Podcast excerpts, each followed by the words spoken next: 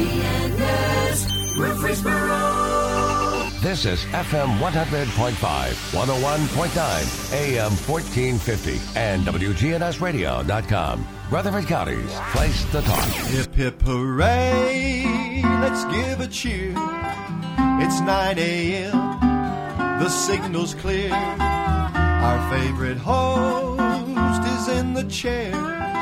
The Truman Show is on the air. It's the Truman Show with Truman Jones. A look at the politics, news, sports, and people that are shaping Rutherford County. The Truman Show is on the air. The Truman Show is on the air. From the Willow Window Broadcast Center, Willow Window, making your home beautiful again with replacement windows, doors, and decks. Online at willowwindow.pro. Now, live from NHC's Adams Place, home of premier senior living on Memorial Boulevard. Here's Truman Jones. John Blankenship. Oh yeah. Well, Russ Pulley, my old buddy. it's hard for me to say Russ Pulley anymore Without Beca- laughing? well, and well, good, good. First of all, good morning, Rutherford Good County. morning. We were we were running late this morning. Um, you thought that we were still over at Sylvan Park, Mhm. but and you had to Yes. drive all the way from Nashville. Yes. And uh, I had uh, told you years ago that we would always have a place for you here in Rutherford County, Yes. since you were our uh, resident. I, I guess it would be a resident FBI Underling, agent. resident underling, resident guy that did whatever the sheriff told me to do. When was that? but, but a lot of people think the FBI d- does not work well with local law enforcement officers. But you were the by far the best that ever came in here. Of course, I, I, I hope some of them are You're not kind. listening. Uh, Utley, you told me, has retired. He's retired. Uh, He Utley sure. Noble, bless his heart. He's retired. uh, and, and some others that were really good, good FBI agents and good friends. But you were kind of special. Uh, Well, thank you. you worked always really felt- you look you worked really well with us, and I know part of that was because we would give you uh, a few cases that we had already worked, so Yes. you could make some points in Washington and other places, and and and you. you you took advantage of that, Yeah, and I appreciate that. I remember uh, the, even the local things. You know, Mo Brown Mm-hmm. uh, invited you and myself and our families over to uh, eat Christmas dinner that she Yes. cooked for us and Mhm. things like that. And you became quite well known in in Rutherford County. Yeah, and it all started with me taking credit for all your good work. Yeah, and and, and, and, and we were happy to oblige you. I, I can tell you that right now. That's right. Every time something would happen to be nationwide, you would be Yeah. the one that would be answering all the Yes, questions and had the the, the, the TV cameras on. you And, With and you smiling in the background. Yeah. now you have a, an important position. Uh, not on, not only with your uh, uh, NCAA um, uh, SEC. Uh, Mhm. uh, You're re- you, you, you, is, uh, I guess officiating would be the proper term. That's right. That's exactly right. because you you are an umpire. You, you're the one with the big U on your back, uh, standing behind or right where the linebackers That's are. right. It's And, the sport of football. Yeah. So that's right. and you have. Uh, I watch you every time you're on television because you do a great job, and you've always said to me, "Don't make a call unless you're a hundred percent sure That's right. that it happened." Mhm. And I've noticed you've always done that. Yes. The Yeah. worst thing you want to do is inject yourself in the game unnecessarily. Yeah. So You, and you don't want to control the, the outcome right. of a game, You do not. Mm-mm. which So- I, I I find it amazing. If you look into, especially into the pro sports, look at football and pro sport. I've seen a lot of games where I thought a call or two may have decided the outcome of a game, and that really bothers me because um, that's not what it's meant to do. And football officials will tell you the good, the, those who are there for the right reasons, uh, of course, will tell you the same thing. That, that the last thing that we want to do is to negatively impact. Now you Yes. got to have courage to make the right call at the right time. If that means at the end of the game or whatever, uh, it doesn't mean uh, don't do your job. What it means is do your job correctly. Um, so yeah, and time, experience, work. Uh, you really have to work hard at this, and uh, you know from your professional days, working hard is uh, typically when nobody else is watching. Uh, so you can't just. It's like the old athletic days, you know. Uh, uh, the work's put in when nobody else is is is watching you, Yeah. and if you don't do that, then when the cameras turn on you, you're not prepared. So same with us, you know. Uh, we're working hard right now, and, it's March, getting ready for a season that starts in September. Um, and if you don't put in that work, you're not prepared, then you won't be able to uh, handle the situations as they arise. So, um, uh, you know, a high level of focus is required. A uh, high level of dedication is required. Uh, big work ethic is required. Also, internally, you got to be there for the right reasons. The right reasons cannot be uh, what the sport does for me. It's got to be what I can do for the sport. Oh, you remember John F. Kennedy also, right? oh, that's right. Yeah, uh huh. Country, just insert a different word. but but you know, it does not just reply uh, apply to sports.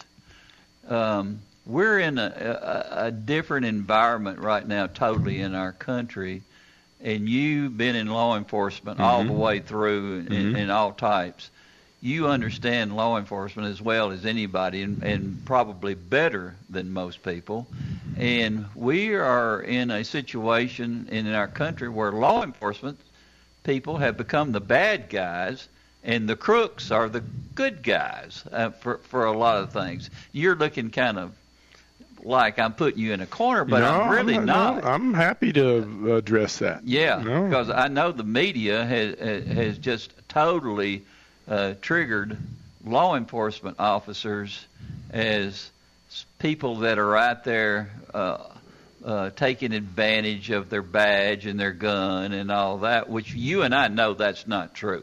Bad things happen a lot of times because of situations get out of control. But I am so happy that I think the committee. I think you told me it's been uh, uh, uh, it's been taken away. It, it, it's no longer there. The Well- one that was second guessing the law enforcement officers that were out doing their duty, which I consider that a bad thing because You, are I- you talking about the? Well, there's a couple different things. yeah Um, there is a. They call it a. The acronym is the COB, uh, a Community uh, or Citizens Oversight Board.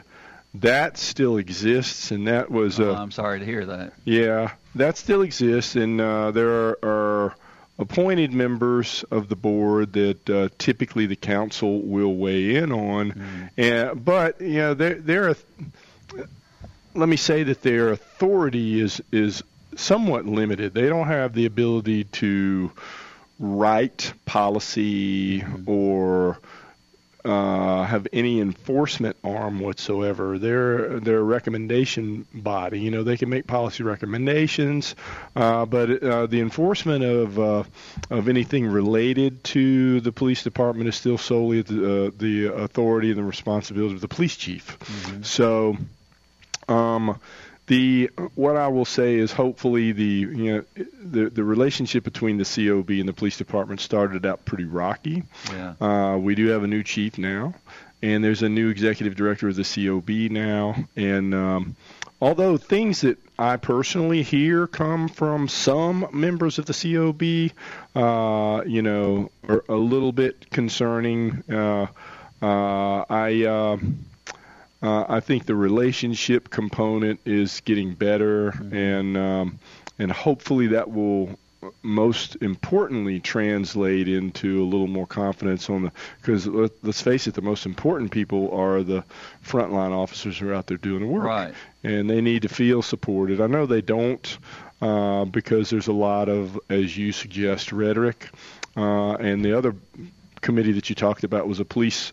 Uh, I wasn't sure which one you talked about, but the policing policy commission that was put together, and uh, uh, the mayor appointed me to be on it. I think because I was the chairman of the public safety committee at the time on the council. Yeah. Um, but uh, know that was an interesting process because was a 40 member board, and when you put so many people together, it's off. Oftentimes, that's where you find the two solid lines running down the middle of the road is uh, when you put a board together like that. But again, that was designed to make policy recommendations, and uh, those recommendations would go to the police chief, who would then uh, make decisions on uh, what to implement and what not to implement. So things are changing in law enforcement. I mean, uh, uh, since you and I were really doing this, you know, there's been an evolution, and I think some of it is healthy, uh, evolutionary toward community policing, because I think that focus is uh, is good. But in many ways, we were doing that anyway. It's just Yeah. that it, it wasn't um, as much an organizational part. Uh, uh, of what uh, the group was doing as it much as much as it was individual uh, individual officers taking that approach. Because I know you and I, we all liked our community going in there, making relationships with uh, with all members of the community because it only made our job easier. Yeah. Uh, now there's a little bit more of a focus on that, um, and uh, uh, you know, a, a little greater focus on use of force and use of force techniques. What I don't want to see happen is uh, police officers, when they get thrust into situations where they need to make split second decisions, hesitating and uh, um, not doing the right thing uh, at the right time. So, uh, um, and of course, when you jump out of that into the world of politics and policy making, you know, you know what really is important I is just started breaking out in the hives when you said politics and law enforcement. Yeah, I know, but unfortunately, there is a there is an intersection there. So when when uh, when when you start making policy like we will do on the council, and we're going through that right now, um, these discussions, it's really important, in my estimation, to keep the focus on the facts and the data. And so often in politics, sound bites rule the day. If you've got the most clever sound bite, whether it's supported with a factual basis or just sounds good, oftentimes that's what people hear. Uh, so, you know, and that's what we're hearing as we debate LPR cameras uh, uh, on a bill that uh, three of us have, have put forward to uh, give law enforcement officials more tools to, to do their jobs.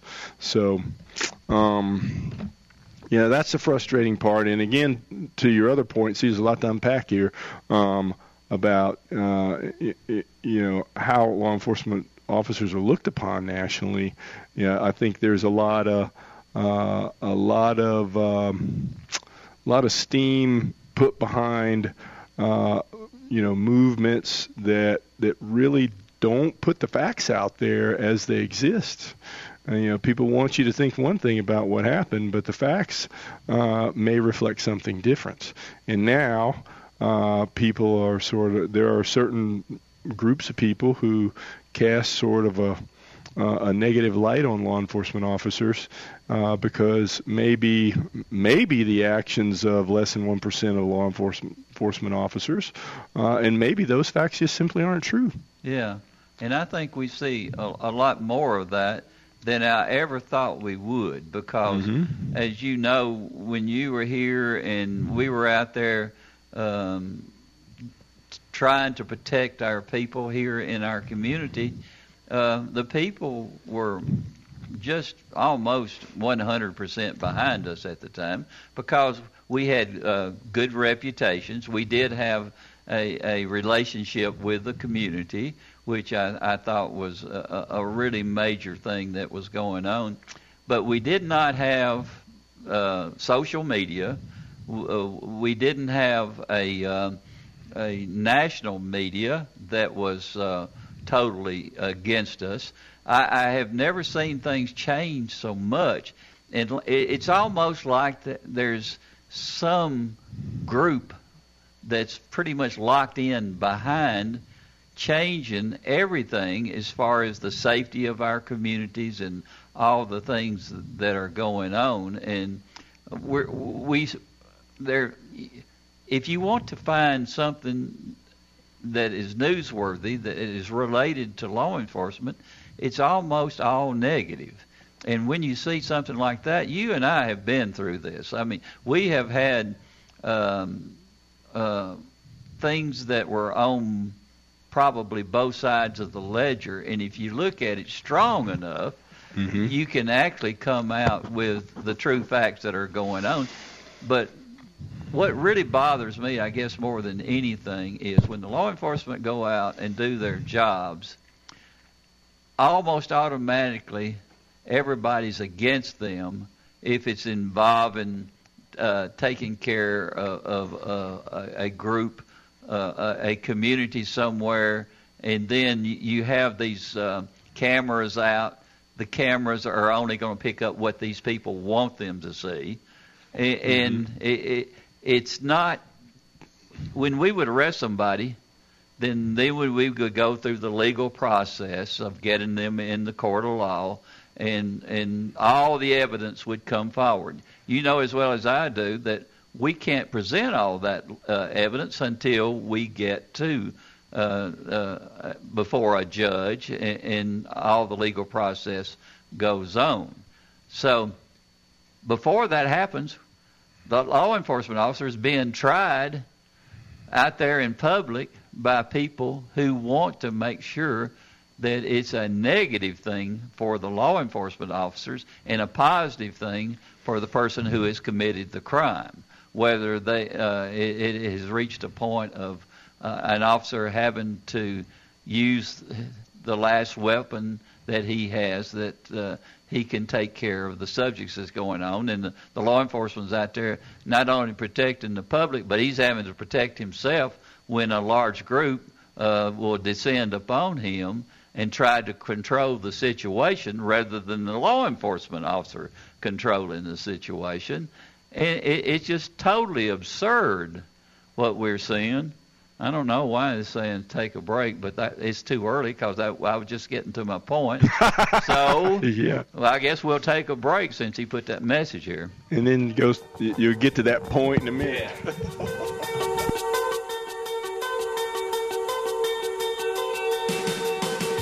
from NHC's Adams Place, home of premier senior living on Memorial Boulevard.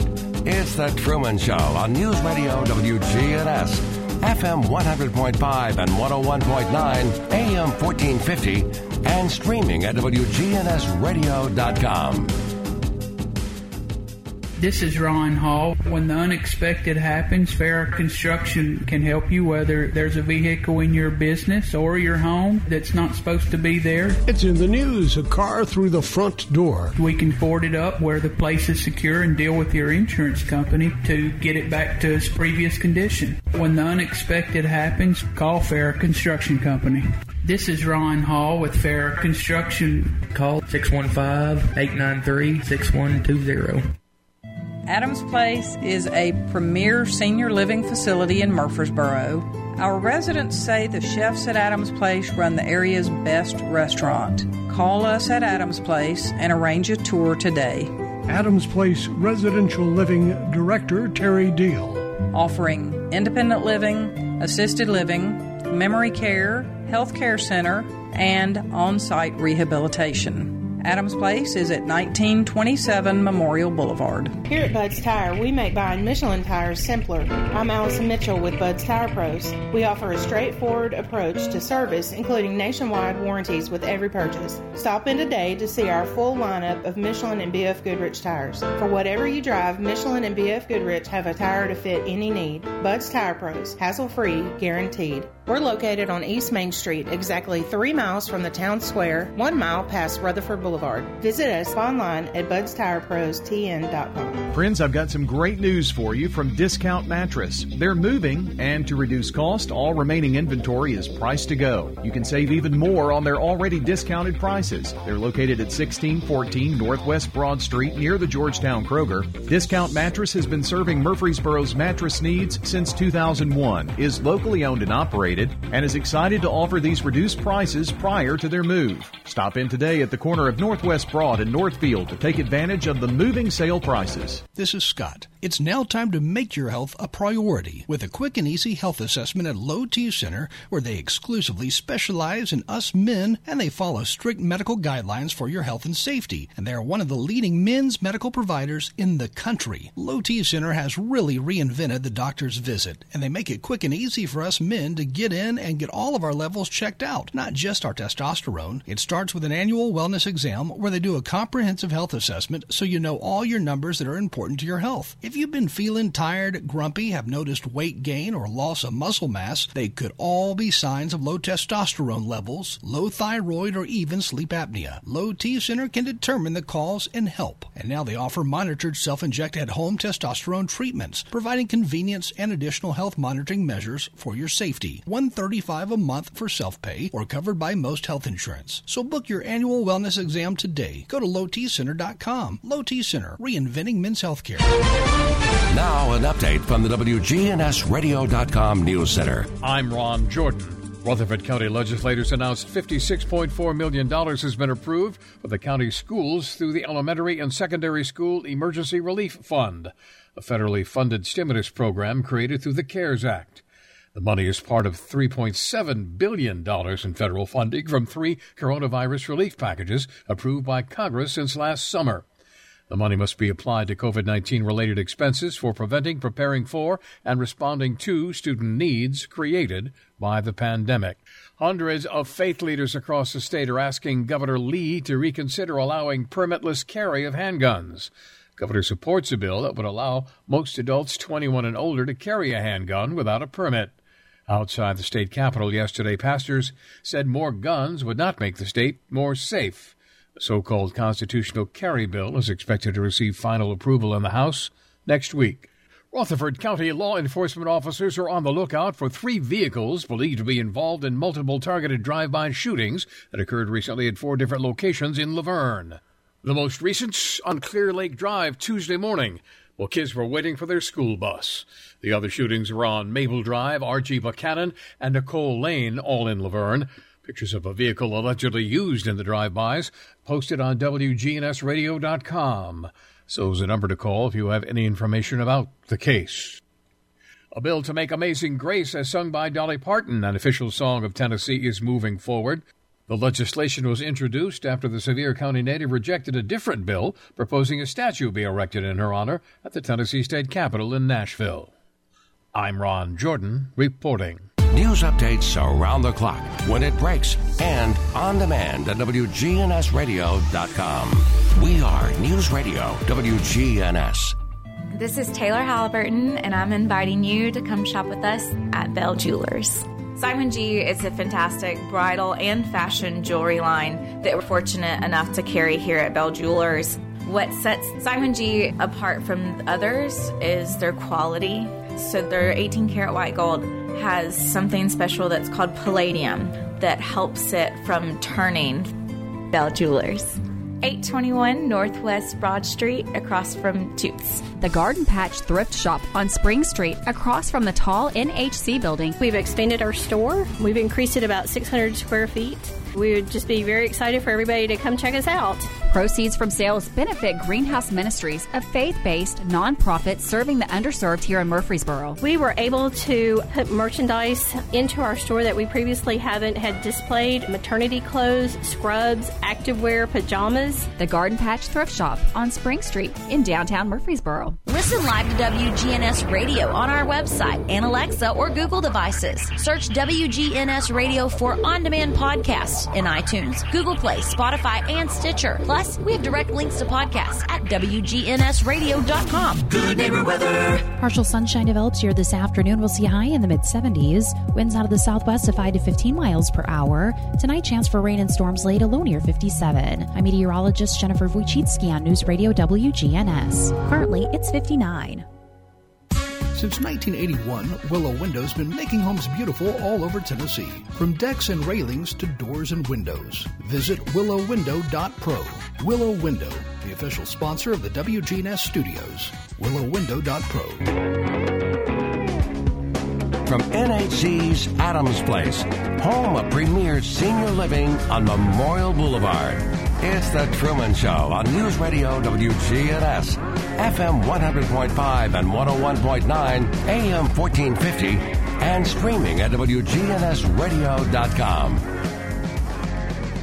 And welcome back with Russ Pulley, and um, we're talking about uh, law enforcement and how it's being viewed today. And uh, um, it, it, it, there's so many effects, Russ, when you start having politics getting involved with law enforcement, as you Mhm. know. And it's originally wasn't supposed to be that way, but of course, um, uh, you appoint uh, uh, people who have been elected, appoint police chiefs and those type things, and and in a lot of ways that controls how a police chief observes what's going on in the police community, and uh, he's looking out for himself. It's a tough job. He's looking out for himself and the department, and that's something that's very people. The law enforcement officers uh, uh, really expect him to do his job and look at it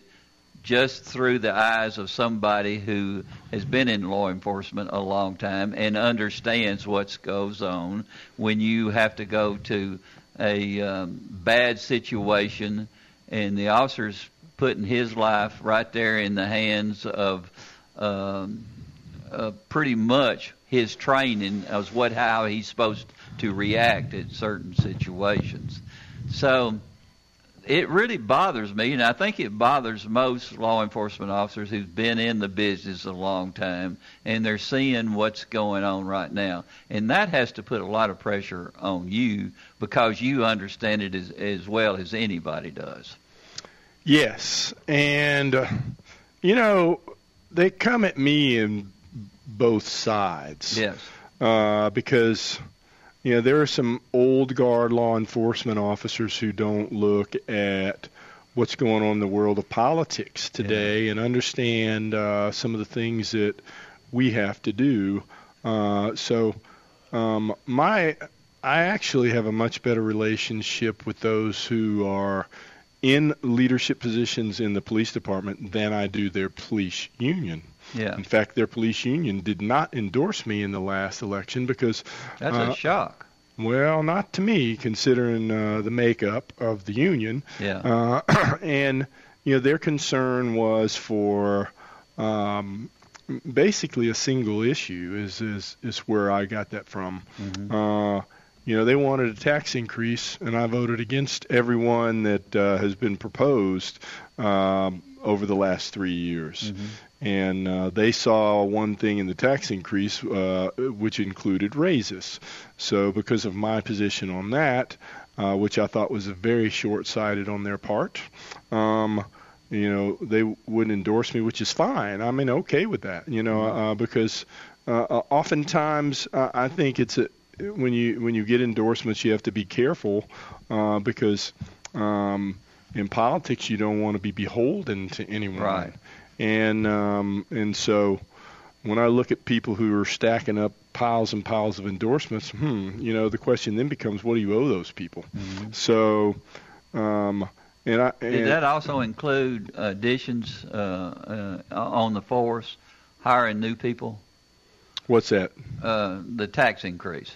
Um, mainly the tax increase included uh, um, included raises because what happened is in the budget that was ultimately passed, which was uh, a 34% tax increase, there was an amendment, or not amendment, that but that substitute budget. That, that that was the council budget that passed, and the mayor's budget had a 32% tax increase, and of course, uh, uh, Councilman Mendes promoted, who was the budget chair at the time, put forth a council bill that upped that to 34. But how much was that in law enforcement? well, that's what I'm getting to. Yeah. The interesting thing was uh, the two percent increase included a uh, two uh, over two million dollars reduced from the police department budget. Now, On the other hand, he put that money towards step raises citywide, uh, but our raises were all messed up. We have an open range, and then we have merit, and then we have uh, regular merit-based raise system, and the, the the raises put forth in that budget was inequity. So I filed an amendment which passed to give the police department back that uh, money so uh, they could hire because that money would have cost them an academy class. Uh, and of course, what it did do, I did take it away from the raises, though. So uh, it was more important to me to put police officers on the street, and we can address those raises later. Well, if I know that they're having trouble uh, hiring new people, because a lot of people uh, that used to, or people that would normally be wanting to be uh, law enforcement officers, that it's just teachers. They're they're going away from that because there's so many negative things going on as far as uh, how they're observed in the media. It it almost scares new officers from taking part, and a lot of them maybe will go into law enforcement in smaller communities where you don't have uh, all of that media, uh, so uh, negative media coming out as far as law enforcement officers and things like that. Mm-hmm. And and and uh, to bring law enforcement officers in, you, they have to know that they're being supported by not only their uh, agency but by the people who they're uh, going out and protecting. It, it, it's really a strange, strange phenomena that I'm seeing. Yeah, it's uh, and you know, I guess in comparison nationwide, uh, it's certainly worse in some areas than others. Larger cities usually. Y- Yeah, but you take a look at Nashville. You know, uh, we had some um, protests that got a little out of hand in Nashville, and uh, you know, our law enforcement agency was not given any kind of uh, orders by the mayor to do anything but protect the citizens of Nashville Yeah. and um, and, and to do their job. Could you imagine being in a place like uh, Minneapolis or Seattle, or remember when Baltimore Yeah. uh, during the Freddie Gray uh, riots was Yeah. told to stand down by the mayor? I'd have had a hard time uh, uh, with that as a police chief out there, Mhm. and not sure what my reaction would have been. Uh, but uh, these are places where um, you know, law enforcement is kind of being encouraged to, to do things different than what you and I would like to have seen done Yeah. in the protection of their community. So um, that's tough to work under those environments. Now, uh, uh, here locally, you know, the respect issue, because uh, like you said, you know, there. Uh, the the world is under cameras. I you know I've always been a strong supporter of body cameras because Yeah. uh, I believe that uh, and you too. I mean, we didn't have body cameras back in the day, and I wish we would have because Yeah. video evidence is pretty compelling. And then that gets rid of these uh, guys who try to say that you're not telling the truth when you go up there and you testify in a case when you arrest somebody. Uh, so the video evidence is compelling, and uh, and you know. Um, it's going to bear out uh, the facts of the case, which is what uh, police officers want. They want the facts to- told, and uh, and they want the story told accurately. So, um, uh, you know, unfortunately, you know, funding is an issue. So Nashville is a, uh, they've got body cameras, but not for all. So uh, again, we're continuing not only funding but policy and uh, and it c- takes a lot of a lot of money to uh, uh, to really support the data and the evidence that's created by all of that. So um, anyway, I think I'm rambling now, so you might want to rein me in. No, I, Nashville is, is a a city that you would not expect those negative type things to come forward as far as uh, the people who live there and uh, and the media itself. But it seems like it, that it it's some type of disease that's running through uh, the media as far as if if they can uh, push something in a negative way toward law enforcement officers and protect. To be perfectly honest with you, nationwide, it looks like the bad guys are now the good guys, and the good guys are now the bad guys because that's the way it, they want it to be. And it really bothers me that they don't show the news as it really is. Just like uh, one of the law enforcement officers uh, was shot in Nashville uh, just recently, Mm-hmm. and uh, uh, the media went to the person's uh, mother that shot the officer, and oh, I mean, it became a, a, t- a total emotional travesty uh, as as far as how the uh, law enforcement officer conducted himself. And of course, the uh, officer was shot also during that. But thank goodness for the body cameras uh, because they showed what actually really happened. And, and, it now it, it seems like the media rushes toward uh, the the person uh, uh, supporters, where it's a family member or whatever, and th- they want to give a, a total um, opposite version of what happened, as so that they can be against the law enforcement officers, and that re- that really bothers me. And, and uh, thank goodness that this officer did have the body cameras. What would have happened if it had been an officer without one? Is the question. Exactly, because um, it doesn't fit the narrative. So whatever fits the narrative that uh, the media or particular organizations or particular interest groups have, they they want to fit whatever talking point they can mm-hmm. into the narrative that supports their agenda. Yeah. And oftentimes, what you see is a maybe a, a statement taken out of context or something that may may have a sliver of truth or may not. But you just keep jamming that narrative down people's throats, and people believe it. Uh, but uh, get behind the motivation of people before you start paying attention to that. What uh, what's the media's motivation? They want to sell uh, advertisement. They want people to watch. So what they're going to say you know, their motivation is not to get it necessarily right. Their motivation is to sell uh, sell airtime, have people watching their station. So it's very difficult to get uh, a true picture. Just go watch some of the news that uh, when, when a big story is out there and being covered by all the agencies, go watch the coverage from the different agencies. It's diametrically opposed. Why is that? Because you know they're they're they're covering this to meet their personal agendas uh, and their uh, audience group uh, is the only thing I can surmise from all that. And politics is the same way. I mean, when you listen to politicians, people who are elected officials, um, these people aren't necessarily ex- subject matter experts on these.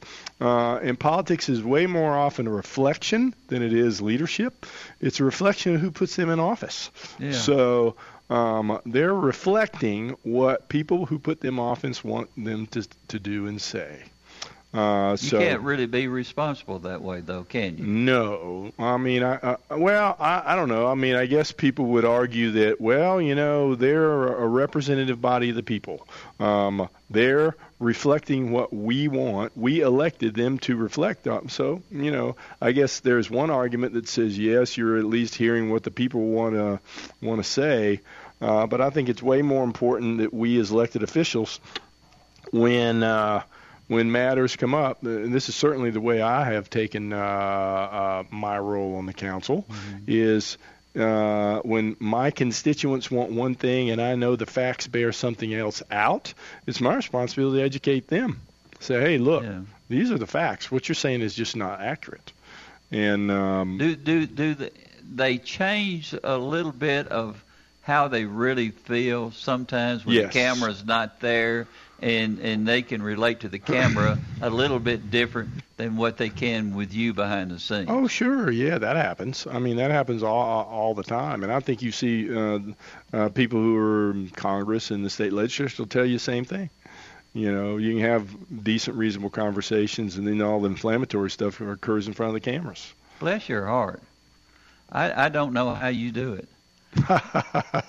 Well, it, it, it, uh, you know, in law Take each day at a enforcement, you had to stay structured with, within a system that you knew was right. You didn't Mm-hmm. want to go outside that. And, and, and inside that type of environment, that would drive me you can still nuts. do yeah you can still do that you can still uh, stay true to your values um, and again you know i committed personally uh, and, and i don't know how much higher you can go in terms of being an elected official somewhere else congress or whatever because P, it takes a lot of money and uh, Oh, you can come to Rutherford County, and it, it takes a lot of money, and uh, you you have to have people donate to your campaign. And we'll good get news, Mo Brown to be your uh, and the good news your is, advisor. is when you're uh, when you're a you know district council member, it doesn't Yeah. take that much money, and you can tell people, look, you know, you're getting the ability to you're helping get me elected, period, and that's it. And that's what I told people when they gave me money.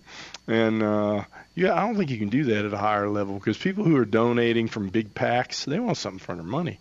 I've always contended, and I still do, that uh, ba- the system that we have put together now to uh, to elect government officials is is organized corruption.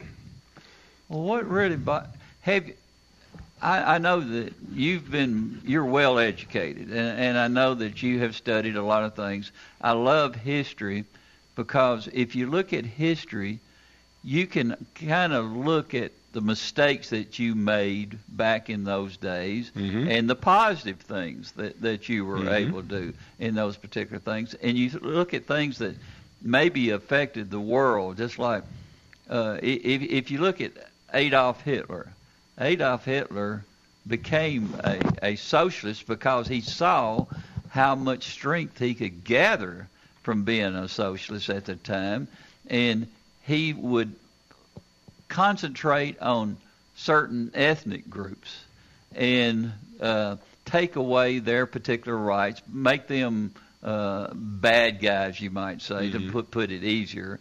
And, and he was able to build a major, major uh, uh, military country and, and and build his own strength by doing that by uh, chastising certain groups and and all the things that he could do to uh, the Jews primarily, but almost everybody that didn't fit his particular bloodline that he wanted to uh, th- them to be the ultimate uh, power in the world, uh, a particular bloodline, and and and he utilized all kinds of propagandas and things like that to to build his strength.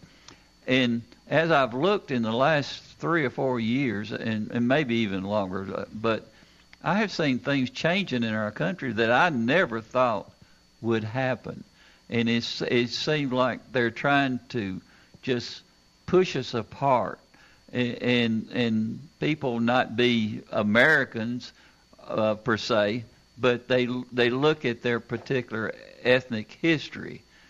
And that's a terrible, terrible thing to do in a country where my American history teacher told me one day the strength of this country is that we come from all walks of life and we all have certain gifts that we can put in, and, and that's what made America great. But we're, people are trying to uh, uh, not be. Um, uh, united anymore.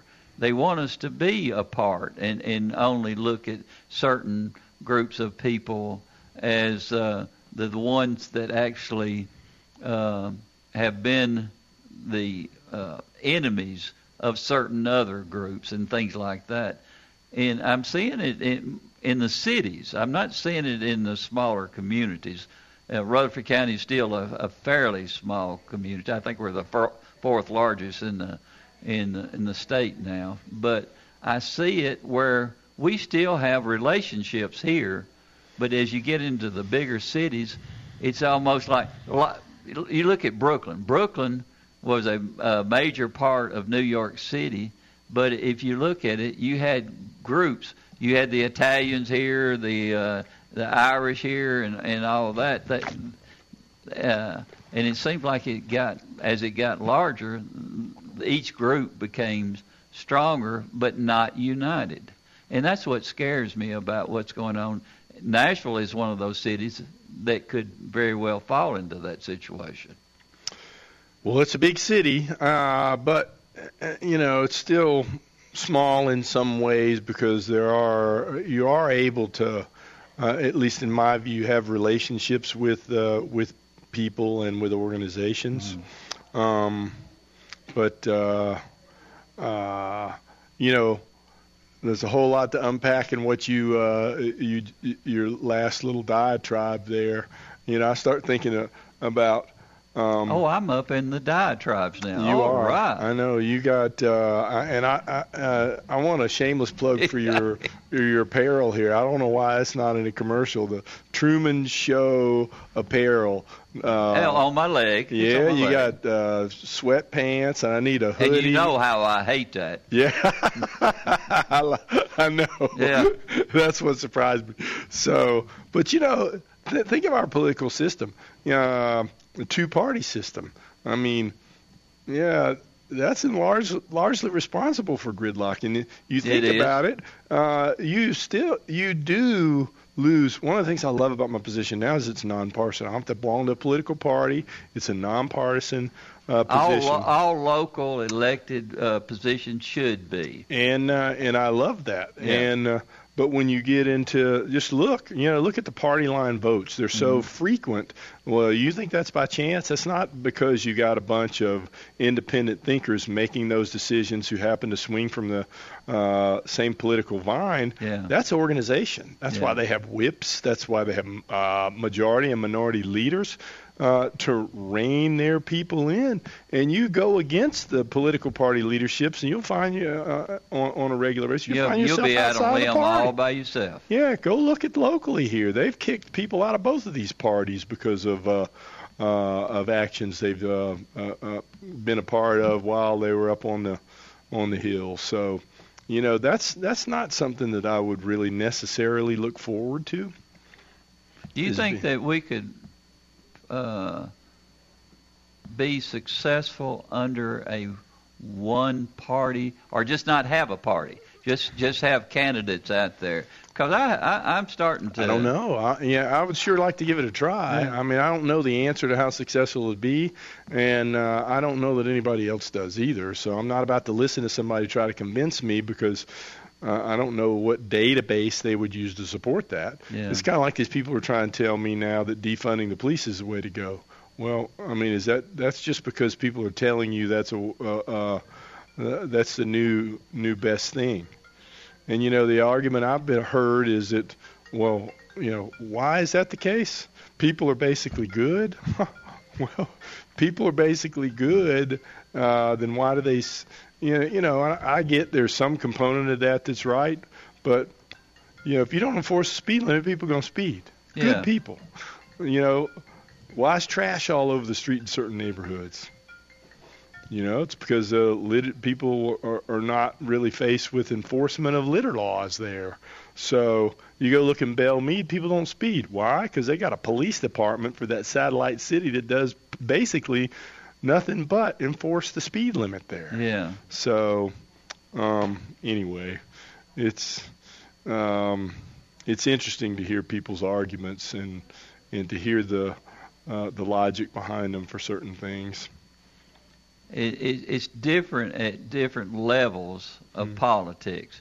Yeah. Well, on the local level, when you have people come in and they're not tied to a political party, things seem to be more of the people that you uh, represent that have elected you to, the, to those positions. I think you listen more to that. But if you're, say, on a national level and you've been elected, it seems like you're there forever. I used to be one of those people that I was for people staying longer because th- they become more educated at what's going on and they understand uh, what the government needs are or the state needs and on down the line.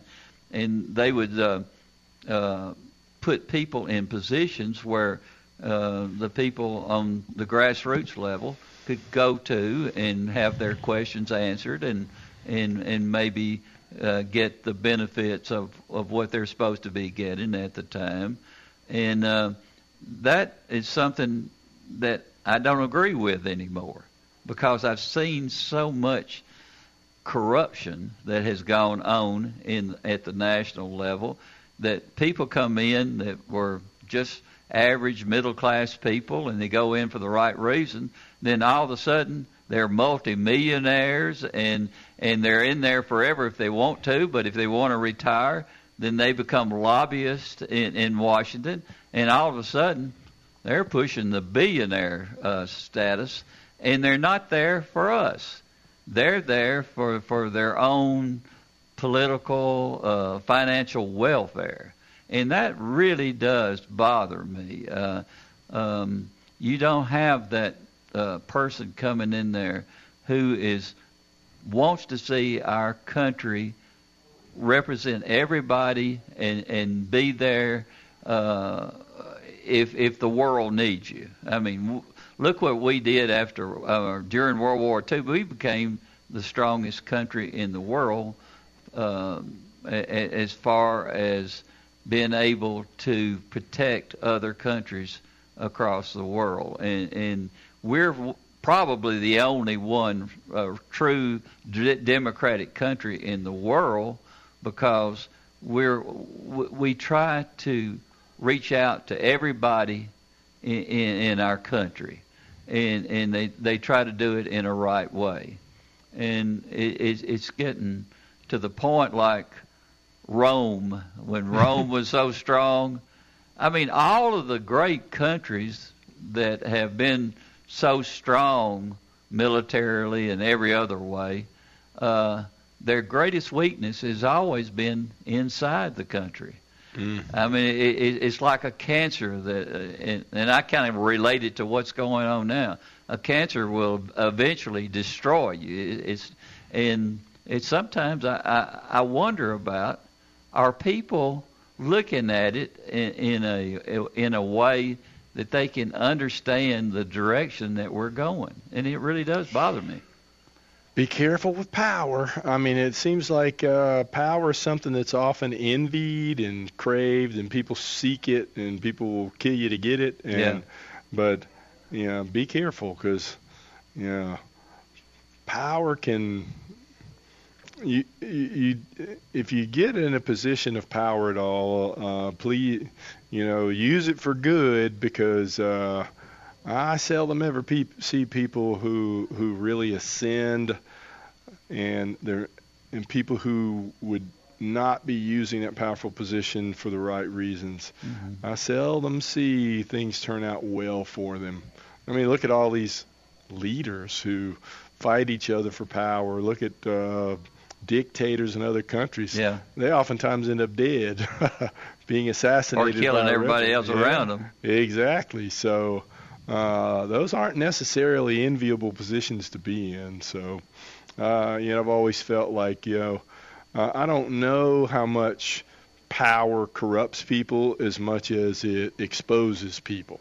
Uh, Yeah. You know, if you are corruptible and you get power, yeah, you're going to be corrupted, but it's your value system that got you there and, and, and got you into that mess to begin with. Uh, there, there are plenty of people who are in positions of power use it for the right reasons. And if you do that, then you don't put yourself in those spots. You know what I think you need? What? When you go to all these meetings that, that you're having as a um, uh, representative of your district in, Mhm. in Nashville, I think you need a whistle. And you, you need some kind of And a uh, flag. you, you need something on on your back that denotes what your particular position is up there. Mm-hmm. And w- when you get get into some of these crazy arguments where uh, there's very little logic being presented uh, uh, across the table, I think you need to be able to calm everything down with your whistle and make your decision at that time as what's going on. Now, could you kind of change from being a um, an umpire, uh, uh, an, an official in a football game, and then when you see things getting out of hand, you blow your whistle and then you make your decision at that time. I'll tell you how uh, uh, when I'm running the meeting, I can tell you how I keep order, and Uh-huh. that's set the rules on the front end. All right. And uh, let uh, basically just uh, my typical thing is this is how we're not going to have anybody filibuster the meeting. You know, you're going to have a certain amount of time, and uh, you know, you know, if you want to ask a tough question, that's fine. I mean, I'll give you a tough answer, but then, you know, we're going to call people one by one, and uh, that works. I mean, I haven't had a disruptive meeting in the six years I've been doing this, even on contentious issues, because I think it's important that you give people a voice, but you do so in a way that's orderly and in a way that allows questions to be asked. You know, set time limits. So if you haven't been, you know, if the meeting ends or this topic ends and you haven't gotten an opportunity to voice your opinion, then uh, I'll set a room in the back where we can go talk uh, uh, after the meeting or after that particular topic. So people get the opportunity to be heard. You just need to do so in an orderly fashion. It doesn't deteriorate into a screaming match like I've seen some before. Yeah. Uh, and then there are certain things that are off limits. You don't get personal with people. Can't have that. What are the two hardest as far as divisions of of metro, uh, whether it be education, uh, law enforcement, um, streets and roads, and all, all those things that involve um, participation, but yet can turn into emotional type subjects. What are, what are the two uh, sections in, in in Metro Davidson County that are the two hardest to deal with? Um, uh, number one is zoning. You know, when you start dealing with zoning matters that that affects uh, neighborhoods and things of that nature, that's that's up at the top. Um, and uh, as a subset to that, you know, I, I can remember probably one of the big contentious meetings was uh, when they talked about restructuring Franklin Road, Eighth Avenue, going into town and turning it into a, uh, i- i- sort of a road diet type thing. Uh, and the business owners just went crazy over that. Uh, so uh, anything that affects um, and changes the way um, the way the status is currently.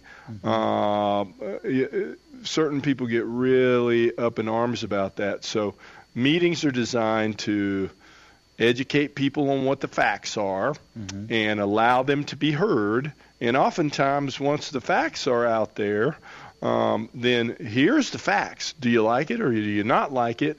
And if so, why? If not, why? Because you know people do have an opportunity to weigh in on those kinds of changes in their neighborhood and their community. So um, that's that's what the meetings are designed to do is to let people know what's going on, let people know why, find out if you like it, find out if you don't, and yes or no is not good enough. You, you need to explain why. So yes, because you know this is going to flood my neighborhood with traffic. Well, so if the facts tell a different story, then you can say, well, you know, here's the traffic data, and this is what is going to happen with the traffic.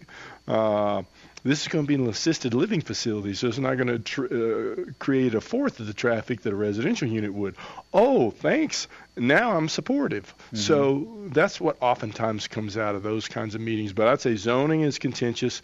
Uh, at least for me, um, crime would be number two. Yeah. If I have uh, a rash, like, you know, um, we have a, a pretty, you know, pretty um, economically well-to-do community in my district, and uh, people pay a premium to purchase property there, and uh, uh, our crime numbers for violent crimes and property crimes are not what they are uh, in terms of intensity in other areas of the city.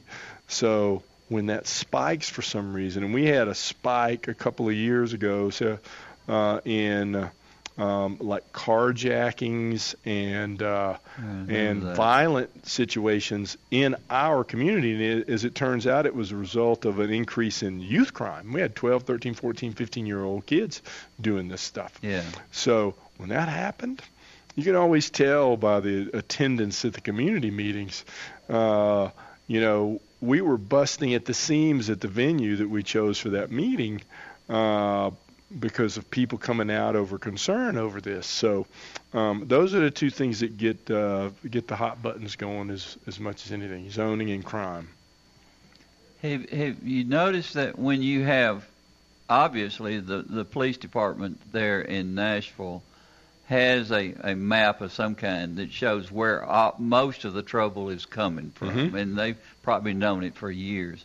Uh, are they? Do they have the manpower to go into these uh, major crime areas and be able to be um, welcomed into those? Because I know that a lot of the uh, crime that goes on there, in those areas, the people who actually live there want the police officers in Mhm. there. Right. It's the bad people that go in there that that cause all the disruption. Are, are, do you have the manpower to take care of those particular troubled areas to go in and calm it down? And let's face it, in, in most major cities, there are areas that you don't want to go into. But uh, the people who live there, they become victims themselves by, by, by just living in an area where it's, it's dangerous for even the police officers to go into. So it's a little bit of a uh, a little bit of a more drawn out answer than yes or no. Yeah. I, if I had to pick a yes or no, I'd say no. But um, I would say that they certainly have enough manpower to respond, kind of. Uh, in a reactive fashion to things that are happening, you know, because they do that. Yeah. Um, but I mean, the police have been short a number of budgeted positions for quite some time. Yeah. Uh, and so they definitely need more manpower, and they need more manpower to proactively do the things that you're discussing um, better. Yeah. Um, but that's not their fault. I mean, that's uh, our fault as a city for not being able to provide that manpower. So we're trying. Um, uh, but I think police, fire, all first responders could always use more personnel. Um, I mean, I, I was a firefighter in 1977, and we were fighting a manpower battle then. Uh, and the National Fire That's in Virginia or Mhm, North? Yeah. Virginia. Okay. And uh, you know, the NFPA puts out standards on uh, how many uh, uh, how, how many personnel should man a piece of equipment. And we never had enough. You know, we were always. Uh, I say always. I mean, uh, uh, we operated an ambulance and a fire engine out of our station, and we had a five-man shift. They wanted five man on a piece of equipment. So if the ambulance wasn't out, we were able to satisfy that. But Yeah. I remember responding to a fire because I was left back with a foam truck we had there by myself. So I was a pump operator and the line guy going into a fire. Now that Yeah. is way, way, way below a standard. Uh, it just so happens that the engine was off gassing up, and they, and when the fire call came in, I was closer. So, I mean, that's the way uh, uh, you have had to operate then, and in many ways, they're they're short-staffed in the same fashion now. Yeah. So, I guess it's just one of those things where when people look to fill a budget, you know, uh, what's a priority and what's not. You know, we're we're doing okay here now, so let's give them more people for this or or more people for that. But you know, uh, they can always use more, uh, in my opinion. Now there are other pim- people's opinion who, uh, you know, out there they want to they want to cut them as they are now, thinking Yeah. that that's going to uh, have some wonderful effect. But the truth of the matter is, um, if you want to do like some want to do and cut our police, cut our uh, our uh, our district attorney's office, and cut our um, uh, sheriff's department, what they're going to be cutting are the very things that the, the, that some of those interest groups want more of, and that's Yeah. programming. You know, they're not going. to I mean, by cutting the sheriff's department, you're not going to put inmates out on the street. They don't have the authority to do that. It, but a lot of it, Russ, as you know, the um, I know that we've got a sign up here for wrap of the show, but I just want to finish this. If if the people out there in these uh, communities that are crime ridden, if they could work, if they could figure out a way to have a relationship with law enforcement that are stationed in their area, they have to realize that they have to support the law enforcement officers because they want them in there, Oh, yeah. but but they're scared to death of what's going to happen to them if they support the law I enforcement know, officers. yeah, you're right. Good, but that's the game changer when uh, when those relationships are established, and and you know those things are going on through community policing programs right now. Yeah. and that is a big time game changer because not only uh, yeah, you're right. There's a certain uh, element of those who would be fearful uh, of what you're saying, but more of the good stuff is happening from those kinds of Yeah. Well, they're lucky to have you in Davidson County. I can tell them that. They're lucky to have they they were lucky to have you here for many many years because you did a bang up job as a visionary sheriff. I remember uh, many Oh, of the don't- don't, many of the programs that you implemented here were ahead of your time and they're thriving now. So. Uh, People of Rutherford County, you know you had a visionary. Now you know Truman darn Jones. well. I started to say another word, but you know darn well it's the officers out there on the road, Yeah, and that the was the ones one- that make the difference. Yeah, but you make the decisions to help those officers do their job you have better. to support the, the Yes. those people. You really and, do. And the fact that you recognize that uh, is is a big deal as an administrator. And I'm glad that J. Edgar Hoover supported you all the time that you were at the bureau. So I, Old J. I- Edgar. yeah, I told you I got to shake hands with him. you when I did, little I know. Yeah. uh, you got something. You got to do something I never did. I, so I haven't washed my hands in 70 years. that's fantastic. All right. Always a pleasure, brother. Always glad to have you, Ross. All right. All right, guys. We'll see you in the morning at 9. From NHC's Adams Place, home of premier senior living on Memorial Boulevard. It's The Truman Show on News Radio WGNS, FM 100.5 and 101.9, AM 1450, and streaming at WGNSradio.com. Since 1981, Willow Window's been making homes beautiful all over Tennessee, from decks and railings to doors and windows. Visit willowwindow.pro. Willow Window, the official sponsor of the WGNS studios. willowwindow.pro.